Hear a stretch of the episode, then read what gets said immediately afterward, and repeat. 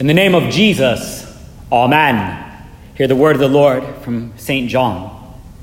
Jesus' disciples asked him, Rabbi, who sinned, this man or his parents, that he was born blind? This is the word of the Lord. Dear brothers and sisters in Christ, the disciples find a man born blind. He didn't lose his sight in a, hey, y'all watch this kind of mistake. Wasn't attacked. He was born that way. And just because he was born that way, it doesn't make life any easier. It doesn't make it okay. So the disciples ask a reasonable question. Rabbi, who sinned, this man or his parents, that he was born blind? Because this isn't right. This isn't good. So whose fault is it? There's got to be somebody to blame. Because if this man, born blind, if he is at fault, he sinned in the womb. It's possible. He was a person in there and a sinner. But for some reason, it still seems a lot easier to blame his parents. And that's what we always do. My family miscarried. Twice. In my anguish, in my guilt, I wondered if it was my fault. Both times. Lisa did too. What could we have done differently? Where is the fault?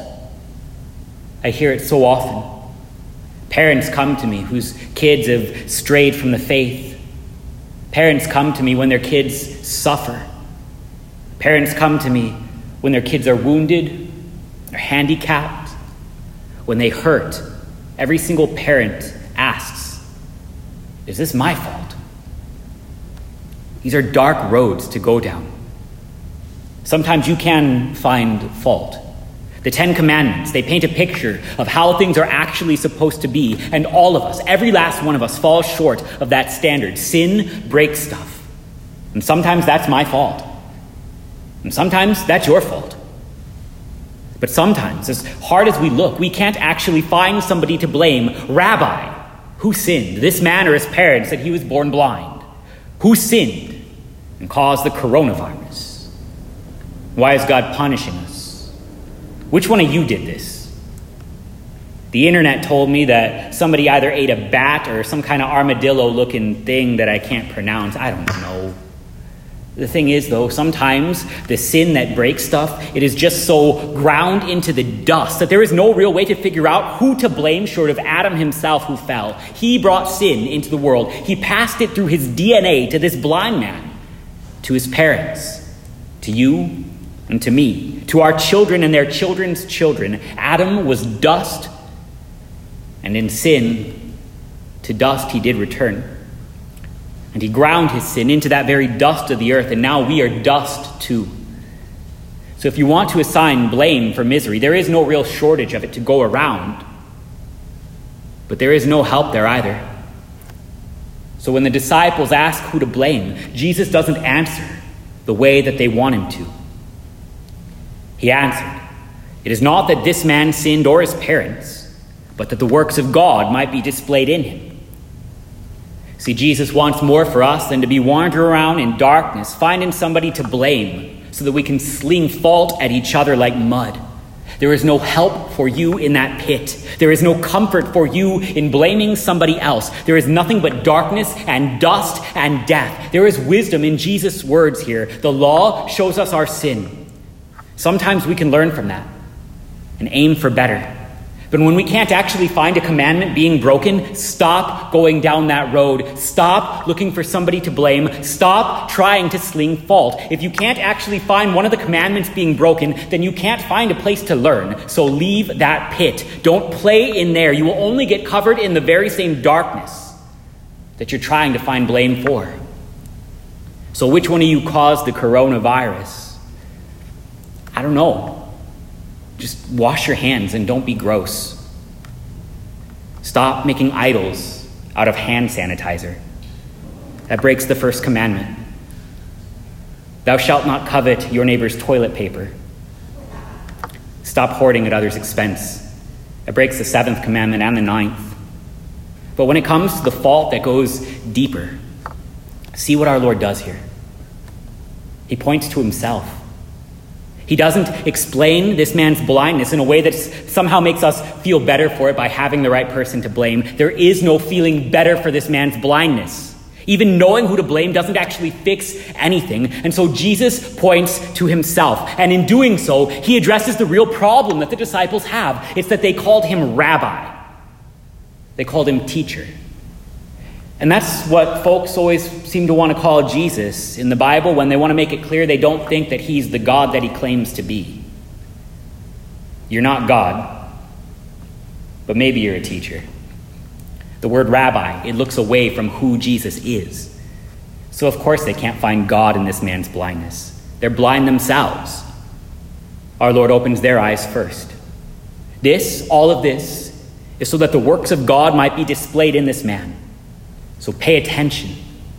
Where is God visible in all of this? It's not actually in the diagnosis of the problem. It's not even in the ideal of a perfect world, a great light, perfect day where there is nothing wrong at all. God finally becomes visible in the dark blindness of sin. We finally see God at work where things get the darkest. That's where we find him, working mercy. God isn't visible in the diagnosis. The diagnosis, that's a law word. That's a Ten Commandments word. The Ten Commandments, they diagnose the problem, but they cannot fix it. The law applied to creation only points out what's wrong. But God is there to be what's right.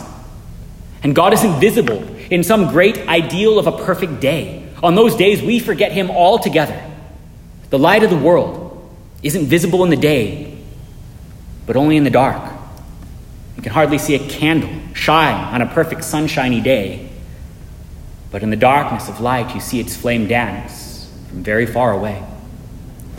Where was God finally visible in all of this mess? See, they just wanted a teacher to explain away what's wrong. And in desiring that, learned nothing. Rather, Jesus heals this man and shows where God really makes himself known in the darkness, working mercy, and it's ugly. But God reveals himself in the darkness, in the spit, in the mud, in the suffering, in the death on the cross. This is where we finally see who our God is. Christianity, it's a really tough sell to a world this dark until you find God dwelling in the darkness too, until you find God becoming man to bleed and die upon a cross for you. God who actually doesn't just stand back from the darkness, but joins it, because a loving God is a hard concept in the face of suffering until you find him suffering for you on the cross to forgive you your sins, to forgive the world their sins, and to forgive the sins of Adam so ground into the dust that everything wrong in the world will be brought to nothing when the sun was blotted out from the sky and your Lord upon that cross put an end to it, saying it is finished. Look into the dark for Jesus, not blame. And all of a sudden, the whole thing changes. Jesus spits on the ground, makes mud, rubs it in the man's eyes and tells him, go wash. And he's healed. In the darkness, the day star shines. He who died for us rose again, putting an end to death. He who conquered death brings dust back to life all over again. He resurrects Adam through darkness to light, through death to life. And he does the same for you. He brings light to darkness, and the darkness cannot overcome it. The light is visible wherever Jesus is. And so the night cannot endure there. And so we gather around his word, his promise, his light. Even now when we can't gather, we hear him. And as dark as it seems these days, we still find our God. He is healing.